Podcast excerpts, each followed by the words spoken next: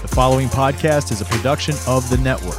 Check us out on bicbp radio.com.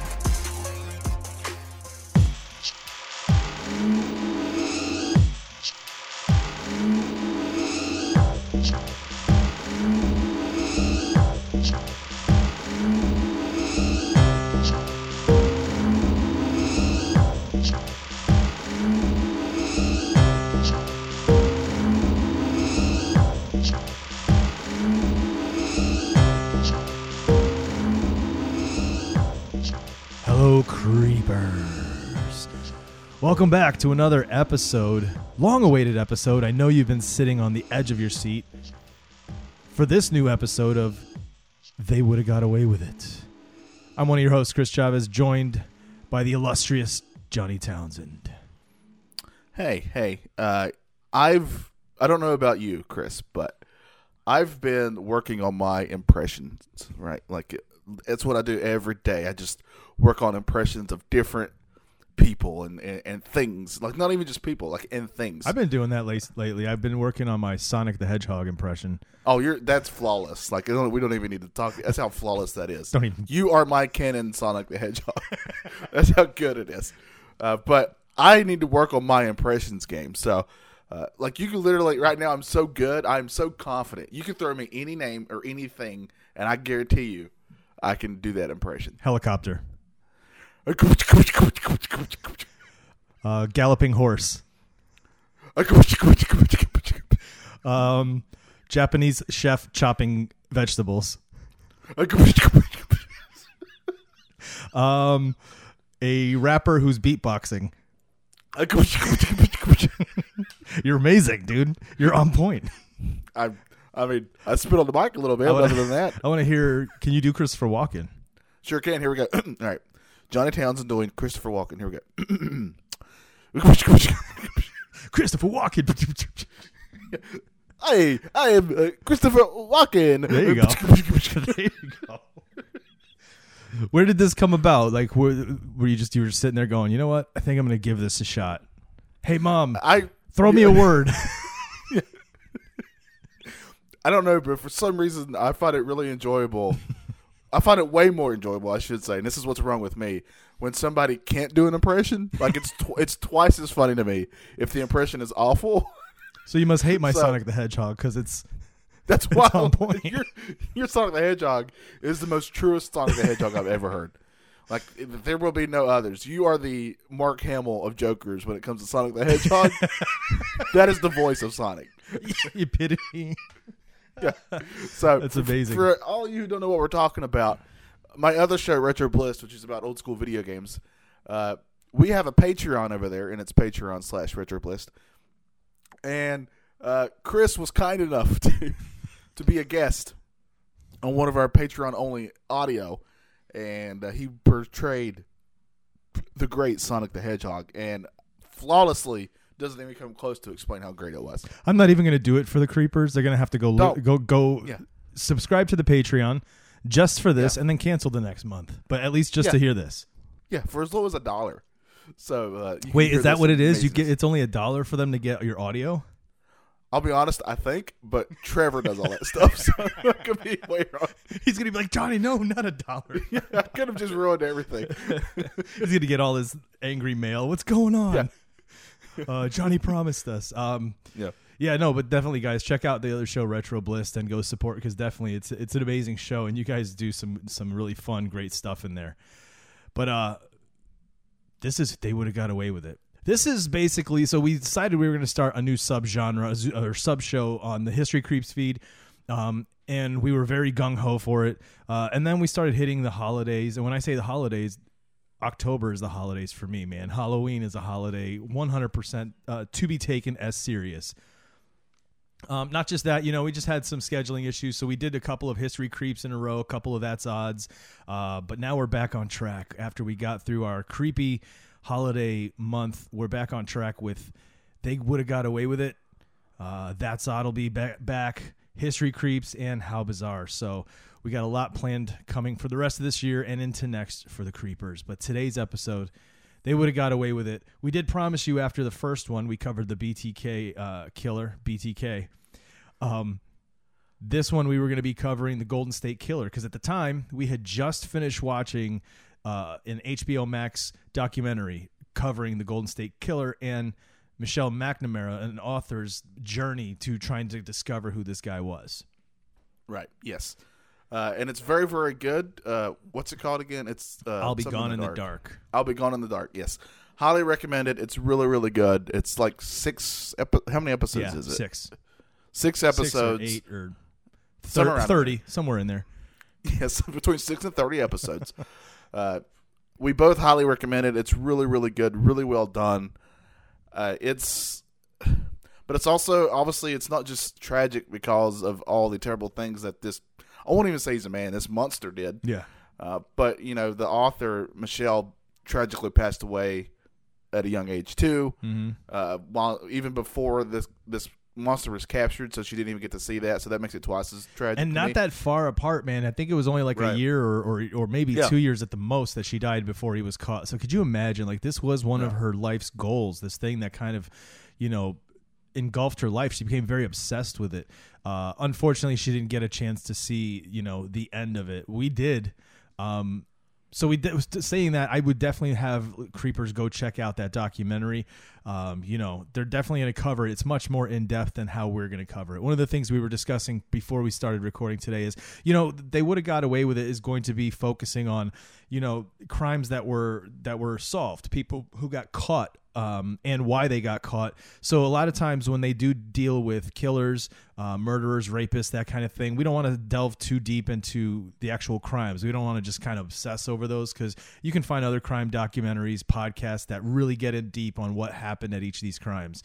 Um, you know, we like to discuss it. We'll we'll bring up you know the person's background or the background of the story, but the main focus is how they got caught.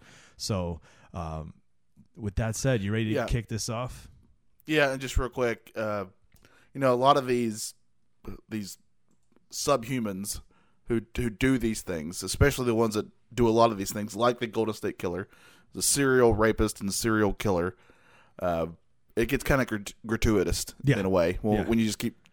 Uh, but in no way are we obviously are we not trying to, uh, you know, push back what horribleness was forced upon these people Yeah. uh, who went through some things I couldn't even begin to imagine what would be like. So uh, it's not that; it's just that there's other places you can go for that.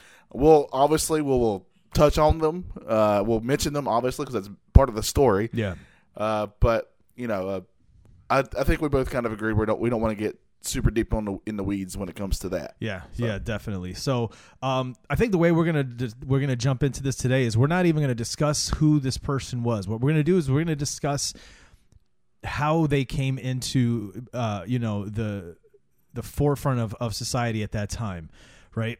So we're t- we're going back to seventy three, night between nineteen seventy three and nineteen seventy six, uh, in Visalia, California there were a number of uh, of burglaries, uh, break-ins. You know, people would come home and find that somebody had come in, broken into their house, had gone through things, um, ransacked. You know, they'd be going through, they'd be going through, you know, dresser drawers and, and pulling out women's, you know, undergarments. You know, going through some jewelry and little things, and they would notice that they, you know, certain things would be stolen, but they were usually things that were of, not, I wouldn't say little value. There was some value to it, but most of all, it was it was it wasn't high value because in plain sight they would have uh, real ex- real expensive jewelry or or literally money sitting around and um and and it's left behind. So so it just looked like this person was was was all about just kind of getting into people's stuff and and leaving that fear that they he had broken into the house.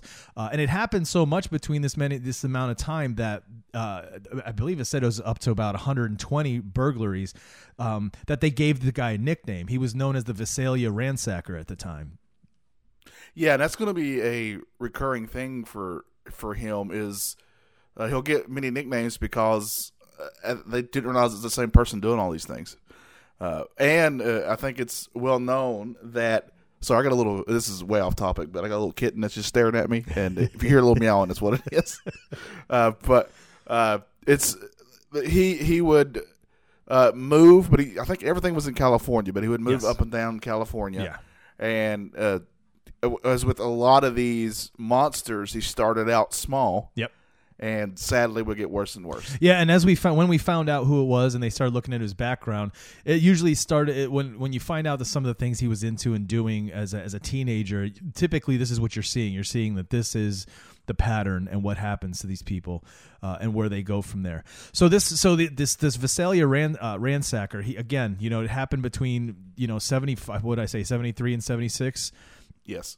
Um, attributed they attributed over 120 burglaries to him. Uh, also, there's a lot of different reports where um, peeping tom these these incidents of peeping toms where people would would uh, you know see somebody doing that and chase them off, and so so a lot of that was attributed to this guy as well. But there was also yeah, which, one, which yeah, which even even those things, while small compared to the other stuff he would eventually do even those are like a big invasions Oh, of yeah. your of your life. I've I'm very fortunate that I've never had like a real. I mean, I've had stuff stolen from me, but I've never had like you know, knock on wood, I've never had anybody like break into my house or anything like that. But I know plenty of people who have, and how it really, really like one of my really closest friends had somebody break into their house. While, while thankfully none of them were home, and uh, stole a bunch of stuff, broke their windows and stuff like that, and um, like they they immediately uh, went all out with the security cameras and stuff right after that. So it changes you. It I mean, does. even something as small as that just changes you. Psychologically, it does because it's Yeah. an invasion for, of, of what you've always seen as safe, completely safe. Yeah. Right now that it's no longer safe, what does that mean? How vulnerable are you? Especially if if if somebody can just do that and come in, they can do that while you're sleeping and not able to Yeah. protect yourself. Right. Um, yeah. I did have one time, and I'm, I'm very curious if you've ever had anything like this. You said peeping toms, which is really that to me is Yeah, I did used to do that. creepy. I mean, whoa? Uh, never mind. Yes. well, maybe that was you. I'm about to tell the story of. No. Uh, when I was young, uh, I'm trying to remember how old I was. Uh, I think I was a teenager. Uh, I was teenage aged, and uh, I was it was it was after midnight, and I thought I heard something at my window, and this is when I had a little little Pekingese dog, and and she would sleep on the foot of my bed, and she started barking, and I was like something's up, so I looked out my window and saw this these eyes looking at me, and this freaked me out. Oh my god. But I, you never know how you're going to react to that, right? Like I always hear people like, "Well, I'd go beat them up or whatever," uh, but you don't know until you're in that situation. And for whatever reason, I don't know why. I think it's just adrenaline or anything. I'm not remotely a badass. Let's just put that out there. I'm the biggest wuss there is. But uh, I I ran out to the door, uh, to our to our front door, and looked outside and just saw like it was he was gone. Like he had booked it. He was wow. way out there. Uh, but uh, never, as far as I know, it didn't happen again. But uh, yeah, it was. It took me a while to get over that. It really creeped me out. I'd have nightmares for a couple of days after that. Just these eyes just stared back at me. Oh my god, no! I've never had that. That's intense, dude. And that is though. That's a it's a feeling of now that what you thought was normally safe, it can't is not now. So you know, it didn't it didn't do. The guy didn't get in, and, and thank God, you know, it didn't get Right. worse. But yeah, I could imagine how that affected you. Um, so yeah, the Visalia ransacker, dude. This guy was known for you know they attributed over 120 burglaries to this guy, uh, incidents of peeping tom, incidents of stalking. But one of the things that they also attributed to him was an actual murder in 1975. In, in the February of 75, he had been trying to peep into a window, and the the the, it was basically the the window of a little girl, and the father of the little girl, you know, heard stuff, went outside, kind of like you, you know, went outside to see what was going on, saw this guy, and ended up giving chase. The guy ended up getting away. In September, uh, that many months later, same year, 75, this time the father awoke in the middle of the night to hearing his, his daughter screaming, but from outside the house. So when he ran out there, he saw the same guy trying to kidnap his daughter now. Uh, and when he gave chase, the guy took off running, he turned around with a gun, shot this guy, and ended up killing him. Um, so you know the ransacker was considered a murderer as well. Never got caught. And like you said, you know it was the reason that this guy never got caught was because there was a lot of moving, and that's what happens from seventy six to seventy nine. We start seeing other things happening in Sacramento. So now we start seeing burglaries that started fitting the same kind of mo right of of the of what was going on with the ransacker um, except this time now it wasn't just burglaries now it was it was it was going into rape like every time this person burglarized the house um, he would end up binding women that were there and raping them and this happened a lot over these three years. It happened, you know, all all within the Sacramento area.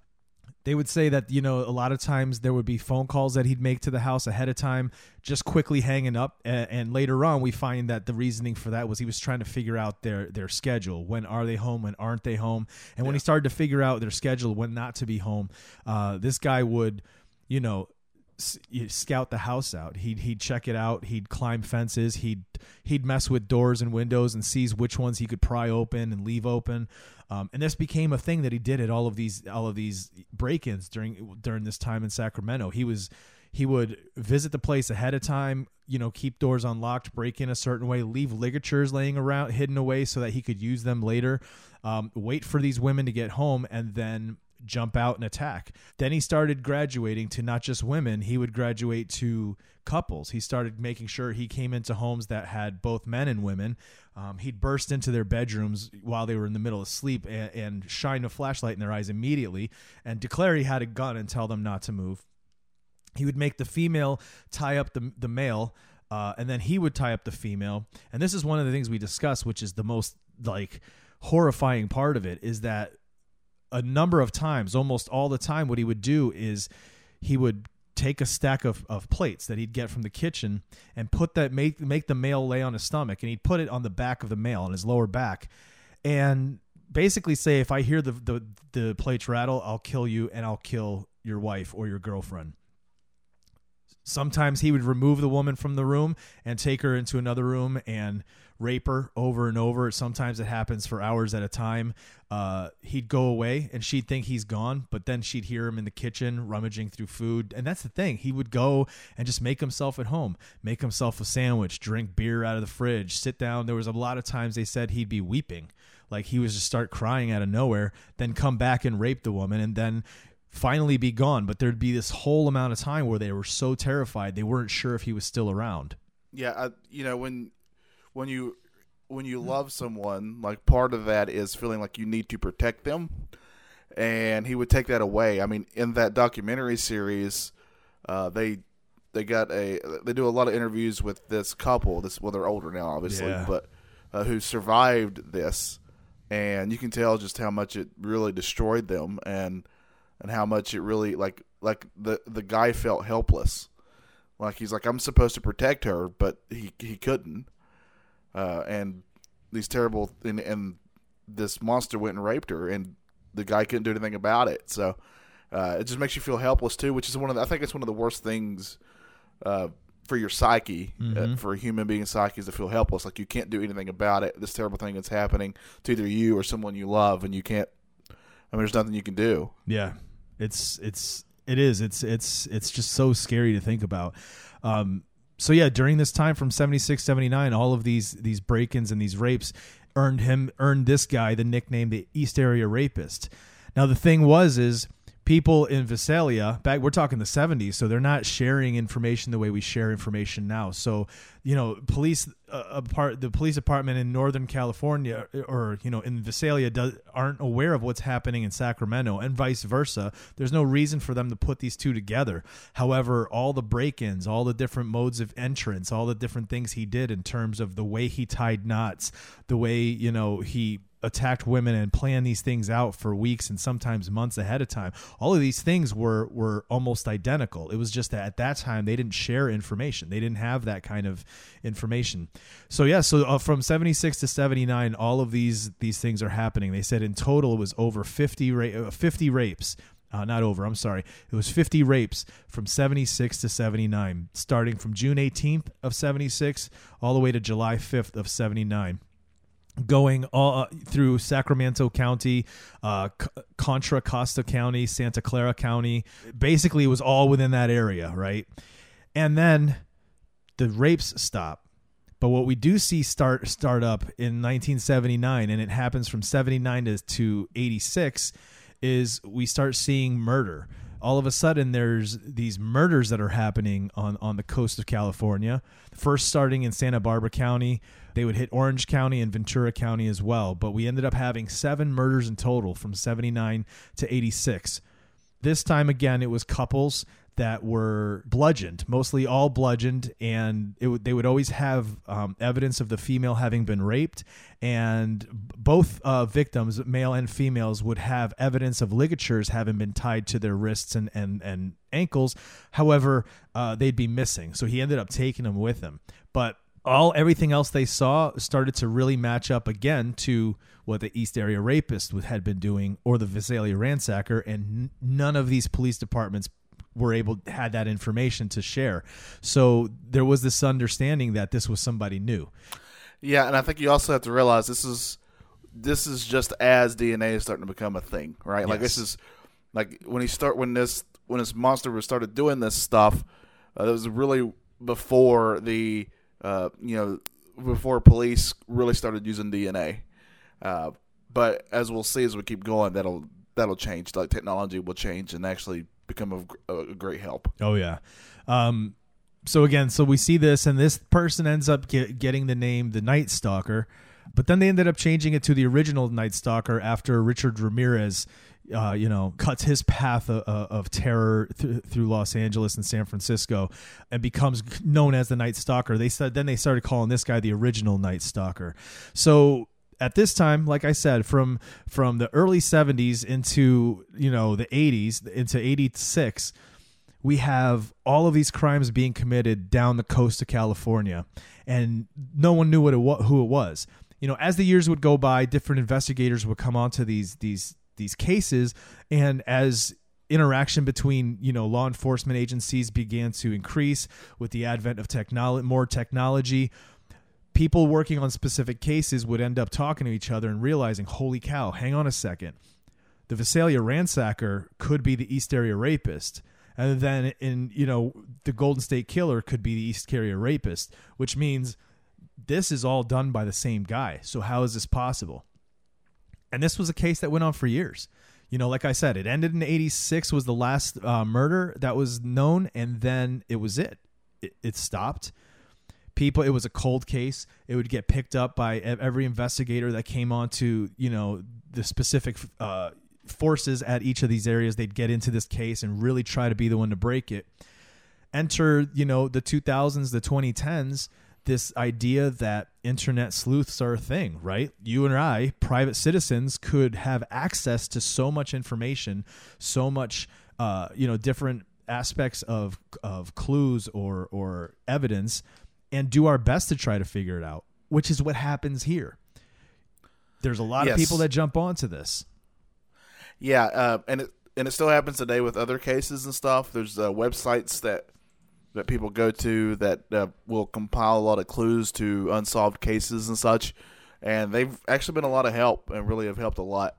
Uh, but also, you also got to be careful because sometimes people just throw stuff at the wall, you know. yeah Uh, but luckily, in this in this case, it would end up helping, and that's kind of where we enter uh, the story of Michelle McNamara, is where she kind of comes in here.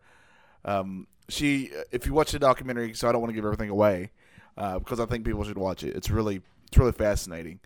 Uh, but uh, she always kind of had a interest in in true crime.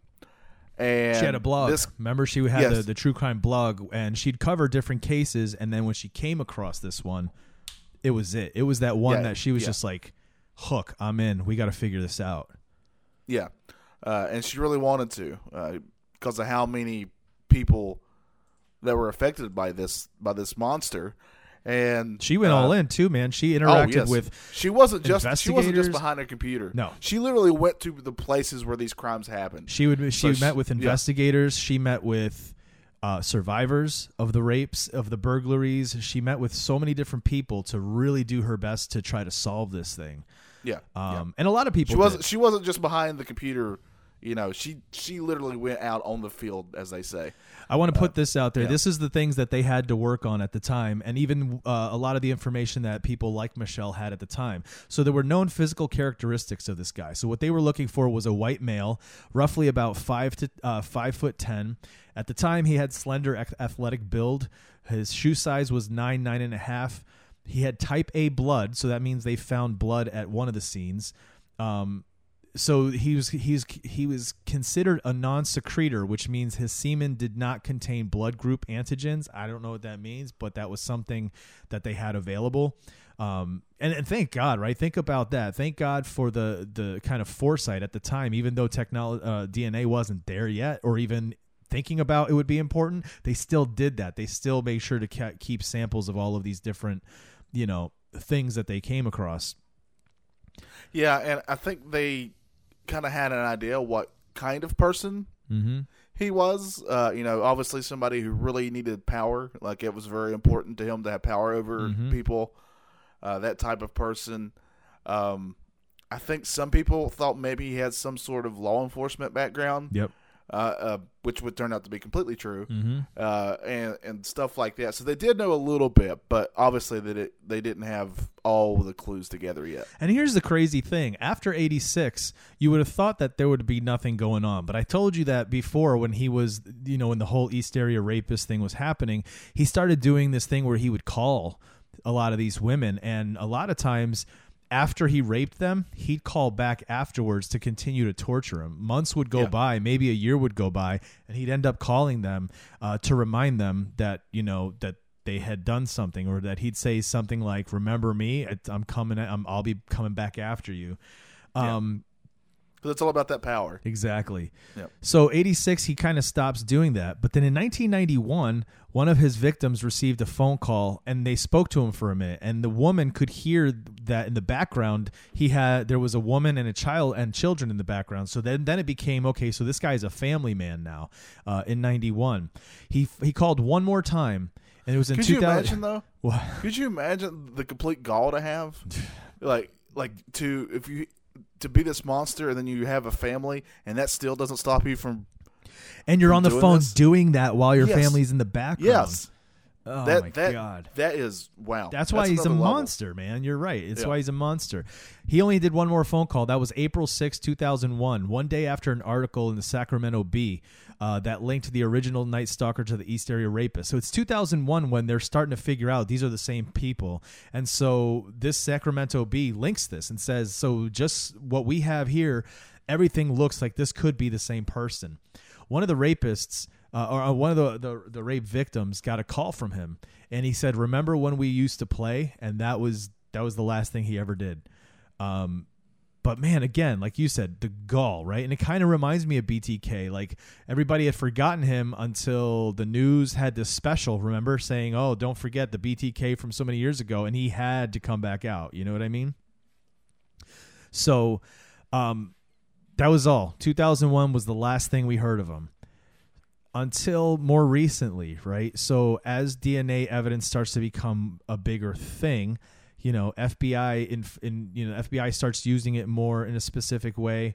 Then they started using these genetic genealogy, uh, you know, websites. So like the 23andMe or or uh, Ancestry.com. These are these places where you take a swab of your mouth or or Yeah. whatever, send it in, and then you could check what you want. Do you want to just know your heritage, and they'll tell you your heritage, or if you want to go in depth, and we could tell you your blood type, what diseases that you're more you know prone to, all these kinds of things we have this technology now in the past 10 years and it gave it gave these these investigators the idea of what if we use that? Like what if we take the dna we have from the samples we collected uh, back in the 70s and 80s and we enter it into the system and see if they're related to anybody. And sure enough they did. And they found a bunch of people who could be related to this person. So doing that, they started to do this reverse DNA thing. So they went all the way back and found the common great great great great grandfathers and grandmothers of the time, right?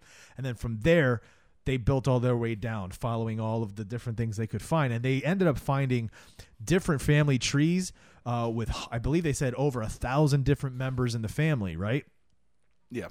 Um, and it all came down to two people, I believe, is is, is the way it, it ended up happening. It was that it was one person or the other, and they decided to they found the one per, one of the people and did the DNA test, and it didn't match. So next they go to this other guy, who they have a feeling it could be him. Um, and what they ended up doing was initially they took a, a swab off of his car door handle and tested it, and it appeared to be a match, but they wanted to be sure. So they they kind of hung out outside of his house one day, waited for him to bring his trash down to the the curb for trash pickup. When no one was around, they went in and grabbed some trash and found a uh, a tissue that he had blown his nose in or something, and so they used that, and it was a hundred percent match. They had in 2018, they found the Golden State Killer, the original Golden State Killer. Yeah, after all these years, it it was one of those 23andMe type things that, that did it. And it was an old man too at the time. Obviously Yeah. now he's an old man, and he, so he was an older man. He was living with his daughter and her child uh, in the house. He was retired. Um, so the Golden State Killer ended up being a man by the name of Joseph J- uh, James DeAngelo. So here's a little bit of background on Joseph James DeAngelo. He was born November 8th, 1945 in Bath, New York. He was the son of a sergeant in the United States Army. His dad was a sergeant in the United States Army. He had two younger sisters and a younger brother. And I was telling you that, you know, they, they found out a lot more about this kid's past uh, or about this man's past, which kind of fills in the blanks of what kind of person this is. So, according to one of his family members, when DeAngelo was a young child, he witnessed his seven year old sister being raped by two airmen in a warehouse in, in West Germany. So, that's a lot, right? That already is going to Yeah. damage you. Between 59 and 60, he went to to uh, Mills Junior High School in Rancho Cordova, California. So now we know, you know, he's living in California. You know, one of the things that was was reported about his youth during this time while he's in high school, again, it kind of fits into the pieces, uh, was that in high school he would commit burglaries and he would also torture and kill animals. So right there's the red flag Yeah. they always say anytime you see people torturing and killing animals as kids that that's not a good sign you better Yeah, you need to keep an eye on them. Yeah. you start getting him some help immediately. Uh, he would end up joining the Navy in September of 64, serving 22 months uh, in Vietnam as a damage controlman on the cruiser USS Canberra uh, and the destroyer tender USS Piedmont. In 80s and 68, he attended college in Rocklin, California, where he graduated with an associate degree in police science with honors. He attended Sacramento State University in 71, earning a bachelor's degree in criminal justice, and he later took postgraduate courses to further police training uh, at the College of Sequoias. So, yes, he did that 32 week police internship and became a police officer. He was a police officer from 73 to 76 in Exeter, California, which was only 10 miles near Visalia. So right there, that puts him in the same place, same time as the ransacker, with the same kind of. Now he's got the the knowledge, man. Think about that. This Yeah, guy training. knows Yeah. what criminal investigators look for. You know what's the best ways for people to get in and out of houses. Like this guy's got the knowledge. Yeah. Yeah. More importantly, how to not leave uh, clues like what clues they would look for, so he knew what not to do. Yeah, exactly. So uh, in the in, in the eighties, his employment history was unknown from 1990 until his, to, until his retirement in 2017. Think about that too. The dude had been working the rest of his life. Who knows if he had done things? I believe that you know when asked that he didn't admit to anything else. So he had stopped kind of doing all of this stuff. Worked his whole life, the rest of his life out. Finally retired. Probably had a retirement party with the people he worked with.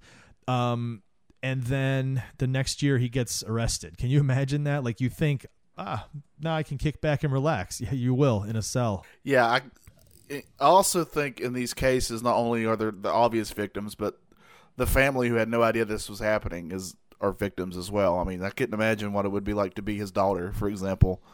Uh, I couldn't even imagine finding out that that's what your dad like you. You had this one image of who your dad was, and then all of a sudden, this other side of him that you had no idea about, this monster that was there, uh, comes out, and I I do not know how you how you could deal with that. Like that would destroy my psyche for sure. Right.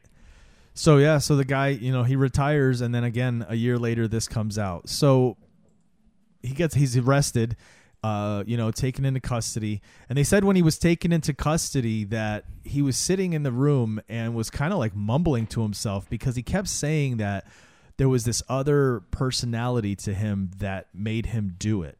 That uh you know it wasn't him so he's he's sitting in this confession room uh or the in, in, in the interrogation room and he start it says according to the sacramento sacramento county prosecutor Thien ho deangelo said to himself while alone in a police interrogation room after his arrest quote I didn't have the strength to push him out. He made me. He went with me. It was like in my head, I mean. He's a part of me.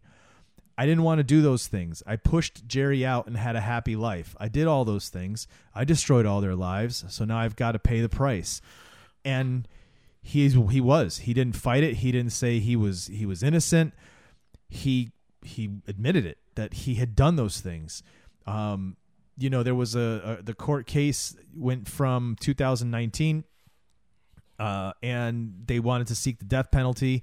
Um, judge ruled that cameras could be allowed in the courtroom and then he said that he would admit to all of this stuff if they did remove the death penalty and it ended up that they did remove it. So on june 29th he pleaded guilty uh, june 29th 2019 i'm sorry 2020 that was this year. That's right Yeah, just happened. yeah, he pleaded guilty to 13 counts of first degree murder and special circumstances, as well as 13 counts of kidnapping in a deal to avoid the death penalty. On August 21st, 2020, he received multiple consecutive life sentences without the possibility of parole. And then he offered a brief apology. He ended up standing up and he takes his, his COVID mask off. Uh, again, looking like a frail old man, he looks over to the jury and then some of the people in the prosecuting side and says, "You know, I've listened to all your statements, each one of them, and I'm truly sorry to everyone I have hurt. Thank you, Your Honor." That's it. You can see this on YouTube. They, sh- they it's it's a very it's very calculated the way he says it. It's not like all at once. He's saying it with Right. each intent. Um, and he just sounds like a feeble old man. It makes you think like, really, this is the guy. But we got to remember, this guy was a strapping 20, thir- a thir- 25, 26 year old, 30 year old man who was making these decisions and doing this to people. Right. Yeah. A lot changes to a person, you know, decades after decades. So, uh, yeah. But thankfully, I mean, even though he was an older man, so he got to live some a lot of his life free. That part still kind of stings. Yeah. I mean, that that still makes me mad. And I wasn't even one of the ones who was affected by him, so I couldn't even imagine if you were a victim of his. Yeah. Uh, but at the very least, he was caught in the end. He didn't get to live his whole life free, and he's definitely never going to see the light of day again. I wouldn't think. Yeah, and like you said, the, the you know the fact that what it must be to be his daughter um, or any Yeah. family members who are like, "What? Like, are you serious?" The other side of it too, you know, I mean, and we're assuming that he's not just a, a complete monster in in as a whole, right? Obviously, he probably loved his kids. He had family relationships. There were days that he probably sat there and had normal conversations with with you know loved ones and, and Well, well, heck, we you know we the other episode of this was the BTK, Yeah. and uh, his daughter had come out and talked about stuff, and like th- that guy would take his whole family out for dinners and stuff, and act like everything was like they were a great hunky dory family. Yeah, but this guy, And- imagine having put that kind of behind him, and maybe he did in his mind as he was older think, "I can't believe I did all that." Like to him, it was it's horrific, right? But now I have a chance. I was never caught, so I can do better. I'll live a better life, and then that Yeah. right gets busted. Um, but then he gets busted with this new technology and this kind of new thing, this kind of this genealogy, this this kind of tracing your roots thing. So I wanted to ask you, this is you know they would have got away with it because he would have. He would have got away with it if we didn't have this. What are your thoughts on that, Johnny? Because typically that's not the, the the use for this. This is more of a personal thing for people wanting to look into their roots, their past, maybe uh, medical history. But now there's a chance that this could be used to solve crimes that have been unsolved because we didn't have this as an option. Yeah. Aren't they starting to use this more and more for other cases? I think. I think Yeah. I've heard that before. They are, and but there are people who, and this isn't people defending criminals, but it's, it's this idea of privacy, saying, "Is this okay?" Yeah, yeah. That's that's because maybe I'm not the commit the person committing it, but now you're going through my background of stuff because I'm Right. I'm tied up by an eighth to this guy you're looking for, and that's not that's my private life. Like, who are you guys to go delving through all this stuff? Yeah, and I think most of us are obviously innocent of things, but it's still kind of weird to have people looking into your life. Right. You know, it's kind of a, a weird thing to have happen. Uh, I don't know. Um, at the end of the day, I'm way more. Uh, I, I think I lean towards being okay with it just because we're getting these monsters and catching them. Uh, and to me, that's the most important because you bring at least some sense of closure or something to so many families who deserve it, who deserve some bit of light in this darkness that's been cast upon them. Uh, but you know, at the same time, I also understand the other argument for it of of well, yeah, I mean that's true. It can do that, but it can also be used in other negative ways, like to invade people's privacies and stuff. But we've been having an argument with all kinds of stuff, right? I mean, Yeah. uh, just on the on the last uh, history creeps, I talked about how like on video games now they're recording what what you're talking, Yep. what, you're talking, Yep. and your iPhones and your cell phones have been doing that forever. Like they know everything you've ever looked up on your phone. it's funny because we used to we joked about it initially, and then the jokes Yeah. just became part of reality. That when we found Yeah. out it was true, it was just kind of like, duh, we've been joking about it. We know. Yeah, literally, I literally it's uh, I sent Chris a text about uh, how I was going to get into vinyl records and stuff, and I was being serious. And then literally, uh, I would get on uh, like a random website or something like Facebook, and then there'd be ads for that. You know? Record players So- for sale. Yeah, yeah. So Yeah. I mean, it's that's obviously a way less important thing compared to someone who's who's done some terrible crimes and hurt Yeah. some people, but um, it's the, it's kind of both sides of the same coin. Uh, I mean, are we okay with it? I think at the end of the day, I I am because I'm glad this this this monster got caught. Yeah. uh, I really am, and and while I would think it would be weird for people to look into my history and back life, there's nothing there. But you know, it's just kind of weird to have that happen. Let me ask So, you: um, yeah. Would you uh, would you do this? Would you do your DNA background check and see? Would you do that, or have you done it? I've not done it. I've thought about it. Uh, it's just to just to see where my family came from. I mean, I have an idea from what I've been told, Yeah. but like they really break the break this stuff down, Yeah. big time from what I've seen. So I've never done it, but I'm not against doing it. Okay. So would, wouldn't it be weird though? You do it and then you find out like, oh, by the way, you know, great uncle so and so was a mass murderer. This was the Yeah, the Villisca axe murderer. yeah. Oh, uh, you know that H. H. Holmes fella? yeah. Can you Yeah. imagine like? That would Oh, guess what? mind-blowing, Yeah. wow. Yeah. What a what a discovery. So uh, yeah, I think I'm with you. I think you know I, I have my ifs ifs about the whole you know 23andMe kind of thing too because even though they say they don't do it, what are the chances in the future that laws change, things change, regulations change, where now they can use it and insurance companies can say we're not going to offer you insurance anymore because it says you're more prone to this and your family, you know, and we Yeah. can't risk that. So And we all know insurances are already looking for a way out not to be insurances. exactly but uh, so i get i guess there's there's good and bad that comes with it and we have to outweigh it and see what what means you know Yeah. what's the best thing for it but yeah i mean i have nothing against it i think it'd be kind of cool too i mean i know a lot of my background but not all of it and i think it'd be really interesting to see uh, and again it probably it would be a little I think it'd freak me out too, but it would be kind of interesting to see if there was any connections to any of these kinds of, you know what I mean? Like Yeah. you said, all of a sudden H. H. Holmes pops up on your family Yes. Or tree. some name, some name uh, from history pops up in there. That'd It'd be, be pretty wild. amazing. Uh, be ama- yeah. Who would you want? Who would you want to be related to? Oh gosh, uh, somebody who did positive things for sure. What did you Uh, What did you flip out if you found out you were some distant relative to Abraham Lincoln?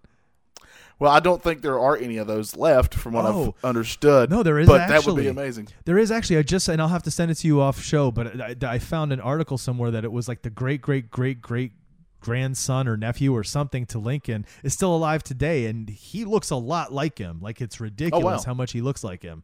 Um, Yeah. yeah, I'll send it to you. And uh, uh, but yeah, could you imagine though? That'd be crazy. That'd be wild. Yeah, Very I'd- wild. Yeah, I would definitely talk about that. Like that'd be on my number one on my Tinder app, my Tinder profile. That'd be my number one thing. That's amazing. Um, All right, so Swipe right. so that's it, man. That's an episode of they would have got away with it. The Golden State Killer, he would have uh, had not had we not have DNA technology and this kind of new you know ancestry tracing thing. That's I mean it's not that new, but now it's being used in this way, so it's interesting. Right. Um, but yeah, he didn't. He he he wasn't covering his bases enough because he would have got away with it.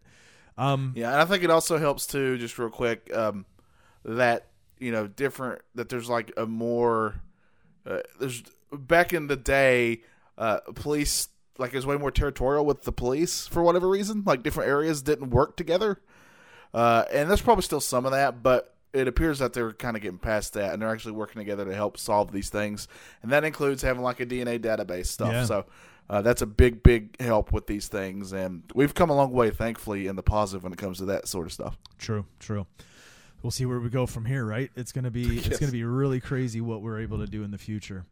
Uh, anyway, uh, that's up for me. You have anything else before we close up the Creeper Clubhouse and head out? Uh, I can do a couple more impressions if you want me to. Before you do, uh, did you have any kind of case you thought you might want to cover for the next one?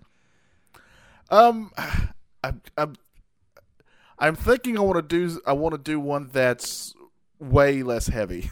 so, um, so maybe like uh, maybe one of someone who's uh, like a you know tried to uh do some fraud or something like that. Not that that's there's no victims of that, of course there are, but Yeah. you know it's seems less heavy to me. So maybe something like that. I haven't remotely decided yet. Okay. Um, on our Facebook page, if you have suggestions for this series, please uh, let us know. Yeah. Uh, we'll definitely read them all and, and look into them. Heck yeah. Uh, and I feel like somebody sent something recently, and I was like, "That'll be a good episode," but I can't remember if it was for this or not. So if so, I'll look back and then maybe throw it out there. But uh, yeah, we'll look into something that's not, you know, serial killer or or murder related. Something a little bit different. Uh, Yeah. To kind of change up the flow of this show. Um, but other than that, for Johnny Townsend, the uh, the voice extraordinaire. This is Chris Chavez, Creepers. Thanks so much for listening. We'll see you later.